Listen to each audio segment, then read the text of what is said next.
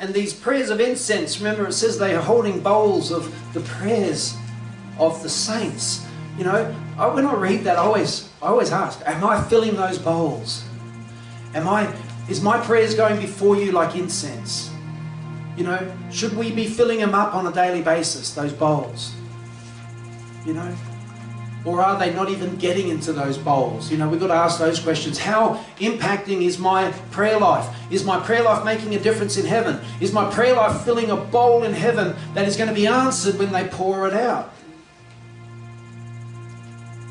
Amen. That's what our prayers should be like. Our prayers should be so powerful. I always wonder: Is there, uh, uh, can some men by, and women in the by the power of God, can they fill an entire bowl in one prayer? Because their prayer has so much substance. And your prayers should be a beautiful thing for God to smell. Like, wow, I just love it when this guy prays. You know what? You, don't you want Jesus to think that about you? Don't you want to get to heaven and Jesus would say to you, you know what? I used to hang out for 7 a.m. Because you'd get up and start praying, and man, did you were so wonderful to listen to. It was such a beautiful aroma before me. And then I used to hang out for you to come in at night and pray again. Wouldn't you love to hear that? Wouldn't you like to have that reputation with Jesus? And wouldn't you like to know that the angels used, would, would always flock to your home and gather around you when you prayed? Because they wanted to be part of that? And that the Holy Spirit was just so happy when you were in that place? Wouldn't you like to know that that's how God sees you? And that's how the angels of God see you. And this is true. There will be people that Jesus will be commending like that in heaven. And, you know, and I want to be known in heaven like that. And we should all want to be known like that. We should be want to be known as the people of prayer, as a person of prayer, as a lover of Jesus Christ, as one who just adores to spend time in his presence.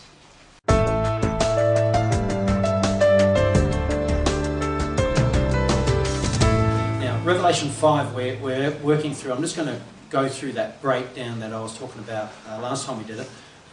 First 1. Actually, let's skip that one. Let's go to this one. All right, now you can see 5 7. Okay, great. What that meant was I changed the colour, meaning we've actually covered those verses. But 5 7, we uh, haven't covered yet, which is the Lamb takes the scroll. So Jesus comes up as the Lamb of God and takes the scroll. 5 8 is the four living creatures and 24 elders and the bowls of prayer.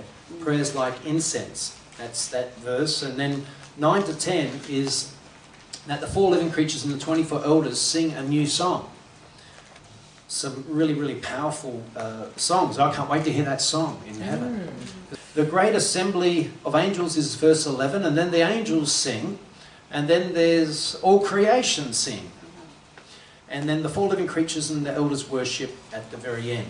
Now, keep in mind, I believe that this hasn't taken place yet in heaven because it was a future thing. It was something, he, he was getting shown in the future, something that was going to take place. Because if it had taken place in heaven already, the seven uh, uh, seals would have been broken already.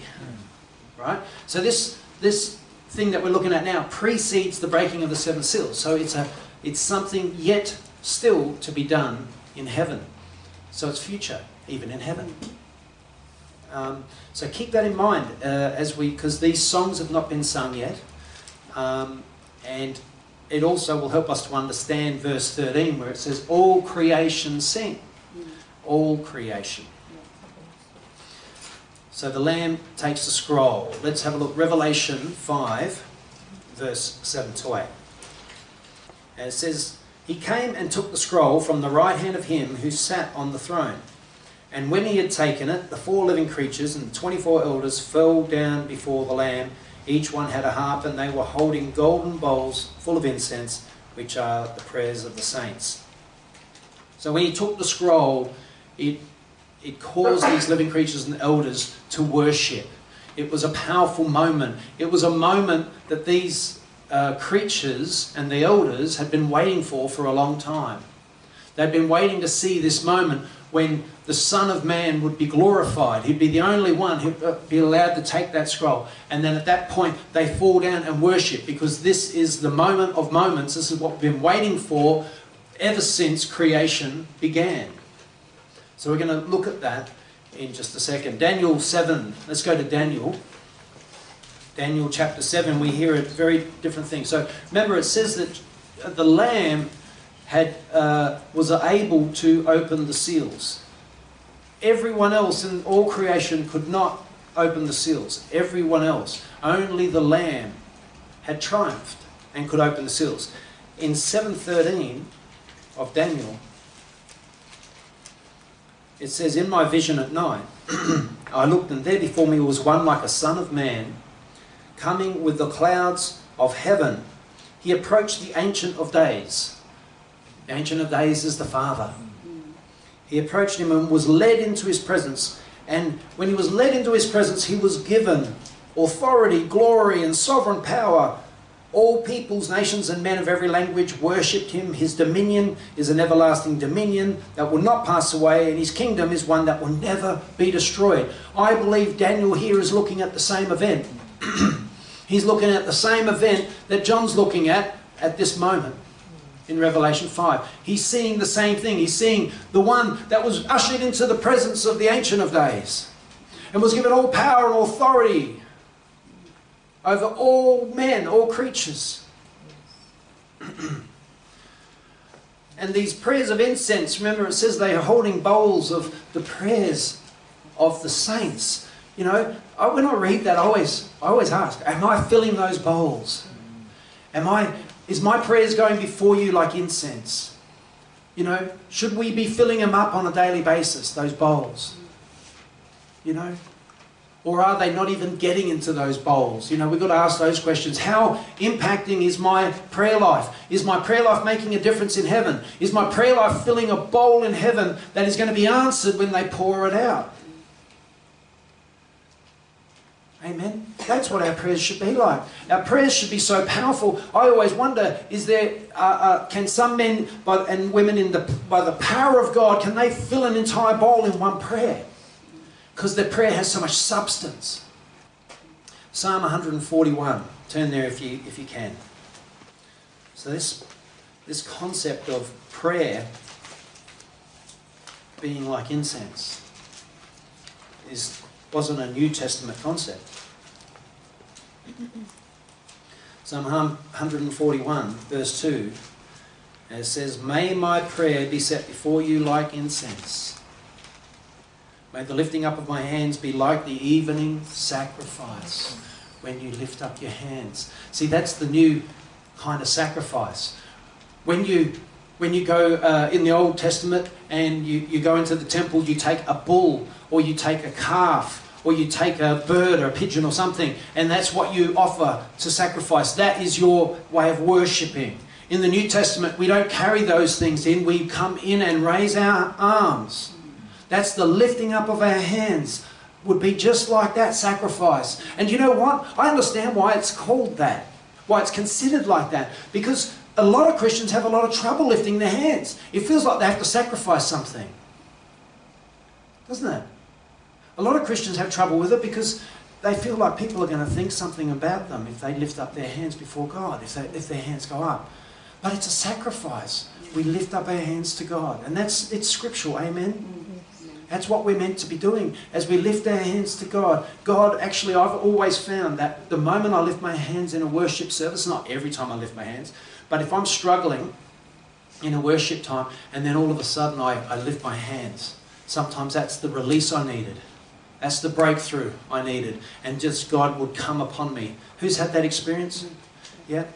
And so that's why, you know, a lot of people have had a lot of those experiences. You just see them. They walk into the church service and they walk straight in, and the first thing they do is their hands just go straight up. And uh, it's because there's something in it. I don't know what it is. Um, people of the world have no problem lifting their hands to rock stars, do they? And you know what? That lifting of the hands is innate in everybody. But who, who do we worship? You know, some people have trouble lifting their hands in church, and what do they do? They go to a rock concert and they're like this. You know, lighting their things or doing the Satan salute or something. Mm. They're doing all that. And people do that. And Christians do that. And you see in the world, like I'm, i was amazed. I remember I saw a, a, a video footage where you know a, a, camera sort of zoomed across the top of um, this concert and all these people at a ACDC concert. And every single person had their hands in the air like this. Every single person on that, it was like a, a stadium filled, all the floor of the stadium was filled with people. Every single person had their hands in the air.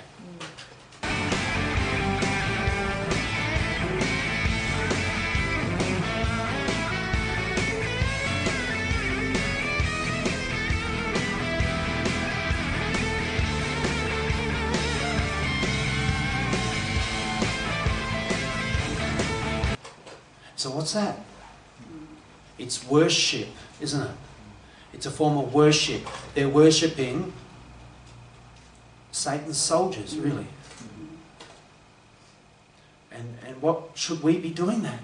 For a start, should we ever lift our hands for another man? No. Only to who? To God should we lift our hands. And He deserves it. He deserves it. And if your heart doesn't want to lift, you say, heart lift. You're in control. Amen. Say, Lord, lift, because I want to get into that place of worship. I want to get into that place of connection with you. And you're watching me right now. Remember, the Lord's eyes roam throughout the earth looking to, for those who are faithful to Him, who are worshipping Him. He's seeking those who worship Him in spirit and truth. That's the kind of people the Father seeks. Spiritual worshippers, spiritually worshipping Him in truth. That's who He's looking for. So be that people. When you get to a worship service, use that time. Offer Him a sacrifice of worship. Amen. That's not what I was going to talk about. I was going to talk about the incense. That's what I was supposed to talk about. Uh, the Psalm 141 2 uh, is like incense. Who's ever burnt incense? Yeah, I used to burn incense years ago, mainly because I was a single guy and one of my unit to smell a bit better. so I'd have a go and, you know, and I've been put two on, three, you know. Uh, and I, uh, what was the one that I was always? Sandalwood. Sandalwood. Oh, yeah, because it was in the Bible. Oh, stick that in there. You know. And uh, yeah, my, my unit would end up ponging of that and the other smell too. So, so I just open the windows. Actually, that's the car window. the Sorry and clean. and clean. when Vina used to come when we first started dating, she'd rock up to my unit.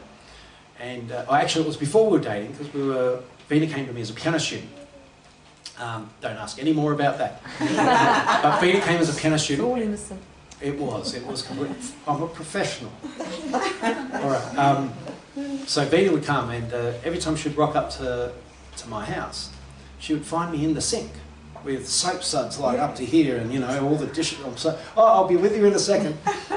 And she'd be thinking, you know, one of two things: either he's trying to put on a good impression, or he's a very domesticated guy. But little did she know Yes. that uh, I looked at my watch and oh no, Vina's going to be here in about 20 minutes, and I run the house picking up every dirty cup and plate, and because all my cupboards were bare, they're all out, and I'm grabbing everything and I put them in the in the sink, and then I'd fill it up with hot water and put soap suds, and it's like all like this, and and so I'm trying to sort of do it, and before Vina gets there to make it look nice. So. Um, so that's why it was, and you knew that anyway. You worked it out. Because after we started dating, that all stopped. um, it shouldn't have, should it? I feel the dishwasher now. Yes. Sometimes. Yeah. But prayers should be like incense, sweet smelling. You know, there's some really nice ones. There's some terrible ones too, but there's some really nice ones. Um, and they, they smell sweet, they're nice. And they come up before God, and, they, and your prayers should be a beautiful thing for God to smell. Like, wow, I just love it when this guy prays. You know what? You, don't you want Jesus to think that about you? Yes. Don't you want to get to heaven and Jesus would say to you, you know what? I used to hang out for 7 a.m. Because you'd get up and start praying, and man, did you were you so wonderful to listen to. It was such a beautiful aroma before me. And then I used to hang out for you to come in at night and pray again. Wouldn't you love to hear that? Wouldn't you like to have that reputation with Jesus? And wouldn't you like to know that the angels used, would, would always flock to your home and gather around you when you prayed? Because they wanted to be part of that? And that the Holy Spirit was just so happy when you were in that place? Wouldn't you like to know that that's how God sees you? And that's how the angels of God see you. And this is true. There will be people that Jesus will be commending like that in heaven. And, you know, and I want to be known in heaven like that. And we should all want to be known like that. We should be want to be known as the people of prayer, as a person of prayer, as a lover of Jesus Christ, as one who just adores to spend time in his presence. That's what Jesus wants. But does that take a sacrifice? Mm-hmm. Doesn't it take a big sacrifice? It takes a big stirring. You've got to stir yourself up in your most holy faith. And the Bible says, stir yourself up in your most holy faith. Stir yourself up because how often do you not want to? How often do you get into prayer and you don't want to really be there? Who's had that experience? Or am I the only sinner in the place? Yeah. You can get into prayer and sometimes, you know, you look at the watch more than you actually pray. You know? But really God wants a people of prayer, a people that are, are committed to Him like that. Now, eagerly awaiting for the revealing of the sons of God. These scriptures have always fascinated me. Let's turn to Romans 8. Because remember, I said earlier, when Jesus comes up and takes the scroll, the four living creatures and the 24 elders, they fall down and they worship him. And then after he's taken the scroll, there's songs in heaven. There's songs coming from the living creatures and the 24 elders. There's songs coming from the angels, and there's songs coming from all creatures. This is a joyous occasion. This is a powerful occasion. This is an occasion worthy of singing about. And Romans 8:19 tells us why. It says, "The creation waits in eager expectation for the sons of God to be revealed." See, they feel it coming close. They're feeling the judgment coming close. They're feeling that um, they can sense that now that this has taken place, it's a matter of a short amount of time before the sons of God are revealed. Those who are destined for eternity in the kingdom of heaven. The destined ones. Who are they? The angels look into these things. The angels want to know. And that's what I reckon is in the scroll, is the answer to that.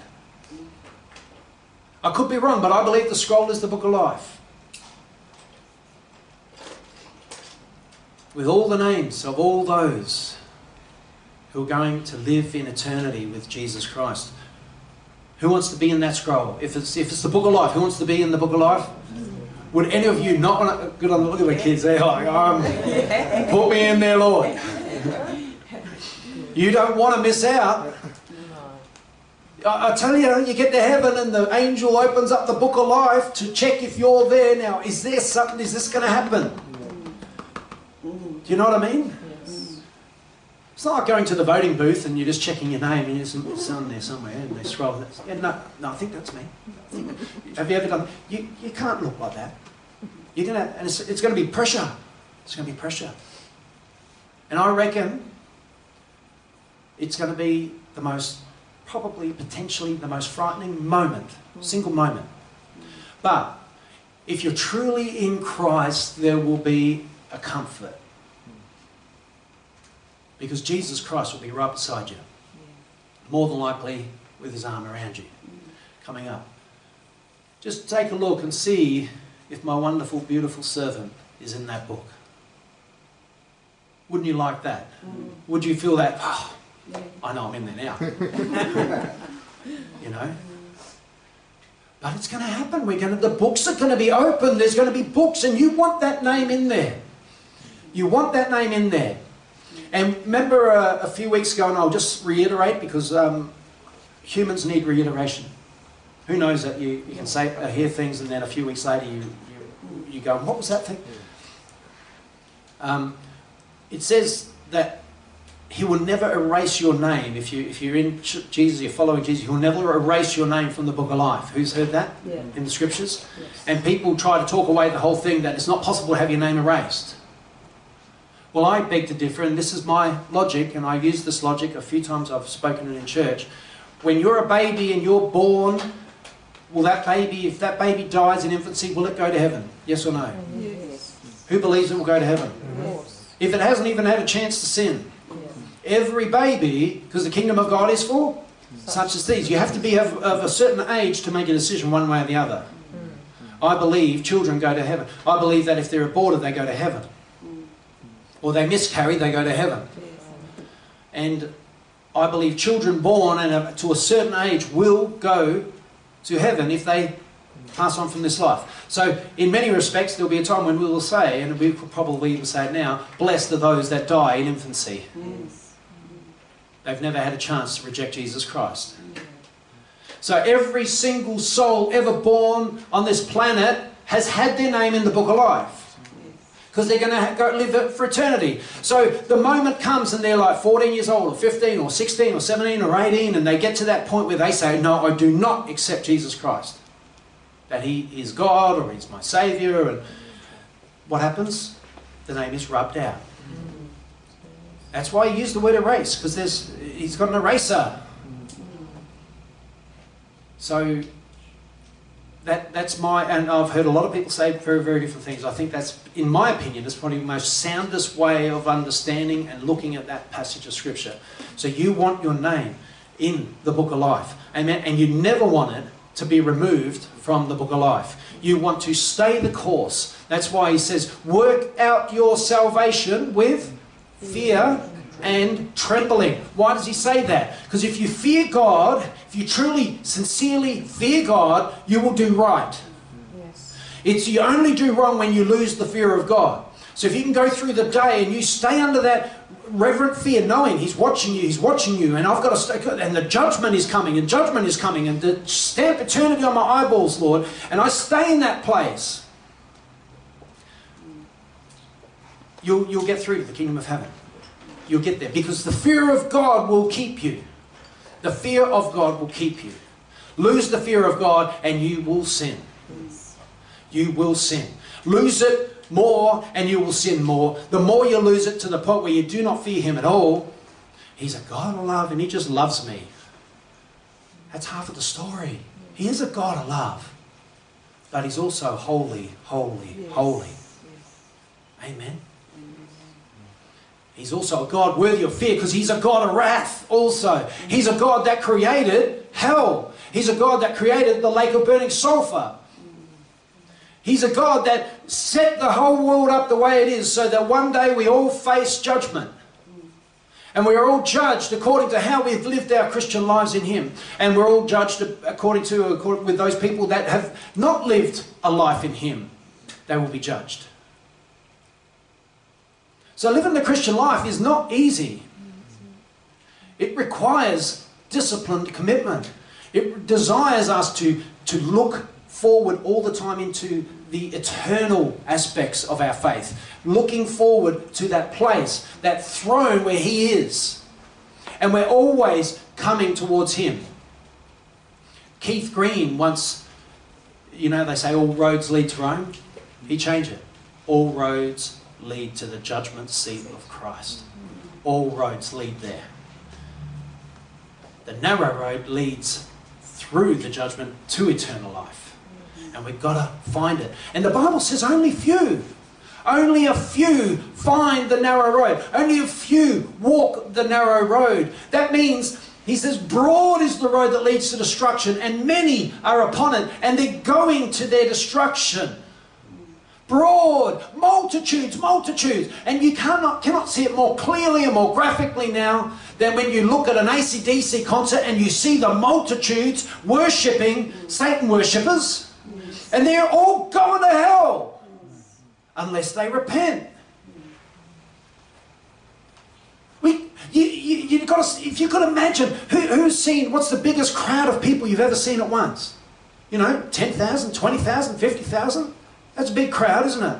If you see 50,000 at once, I remember we, just the other day we drove up behind football, uh, football park, uh, uh, sorry, Adelaide Oval, and you could see at that point in North Adelaide, you could look down and see the crowd, and it's like, wow.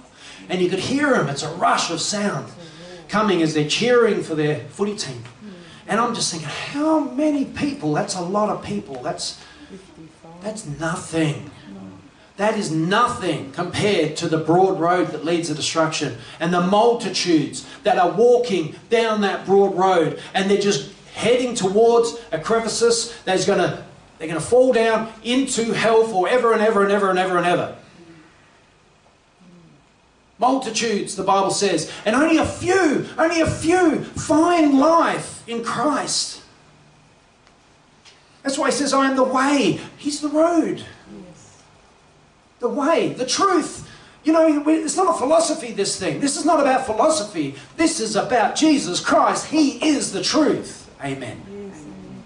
He is the truth. No philosophy. Truth is found in Christ the creator of all things. And He is the life. If you cling to Him, you will have everlasting life. You will not lose that which you long for. Who covets eternal life? That's one thing you're allowed to covet. I covet it. I want it. I want to be in heaven with Jesus forever and ever and ever and ever and ever. I never want to miss out. I couldn't stand it if I missed out. I couldn't stand it if I lived my whole life preaching this gospel and then, right at the end of my life, change my direction and start teaching that Muslims go to heaven and Buddhists go to heaven and, and everyone is going to go to heaven because God loves all, all men. Don't let that be you. Don't let old age deceive us and thinking we know something greater than what's written here. Romans 8:19 the, the angels of God look into these things. The creation waits in eager expectation for the sons of God to be revealed. Who are they? Who's going to get eternal life? For the creation was subjected to frustration. Excuse me. Not by its own choice, but by the will of the one who subjected it. God subjected us in this world to frustration, and it was His will that we be subjected to it as a test. That's why we have the Old Testament and the New Testament. It's a test that we're under. In hope, and He did that in hope that the creation itself will be liberated from its bondage to decay, because that's death, and brought into the glorious freedom of the children of God. He subjected it so that they would come to Him and look to Him and become children of God. We know that the whole creation has been groaning as in the pains of childbirth right up to the present time. Can you, who can feel that groaning in the world today? Who can feel it? You know, the world is in a, in a very, very bad state. Not only so, but we ourselves who have the first fruits of the Spirit groan inwardly we have the first fruits of the Spirit groan inwardly as we wait for our adoption. As we wait. Are we adopted? Yes. Yeah? But the hope is we wait for the time when it actually takes place. Right? Because it says very clearly here. Let's have a look at it. Not only so, but we ourselves who have the first fruits of the Spirit groan inwardly as we wait for our adoption. As we wait for it, you have to wait for it. Because if you turn at the end of your life and you reject Jesus Christ as Lord and Saviour, you're not going to be adopted. So you're not adopted yet. You are, according to Jesus Christ, your name is in the book of life right now. Uh, but the adoption, actual taking of you and transforming of you into your imperishable bodies, where you become just like He is, that's at the end, isn't it? That's at the end. When Jesus returns, in the twinkling of an eye, He'll do that.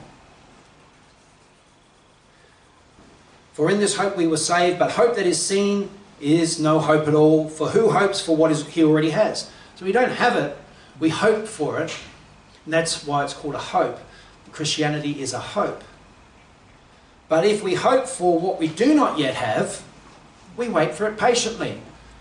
If we don't have it, we wait for it patiently. And we also, in, in the next in another scripture I'm about to read, we work out our salvation in fear and trembling. Go to the last scripture I'll read today. 2 Corinthians. Turn to 2 Corinthians. So I've got one screen done today. 2 Corinthians 5. Who's receiving this today? Yes.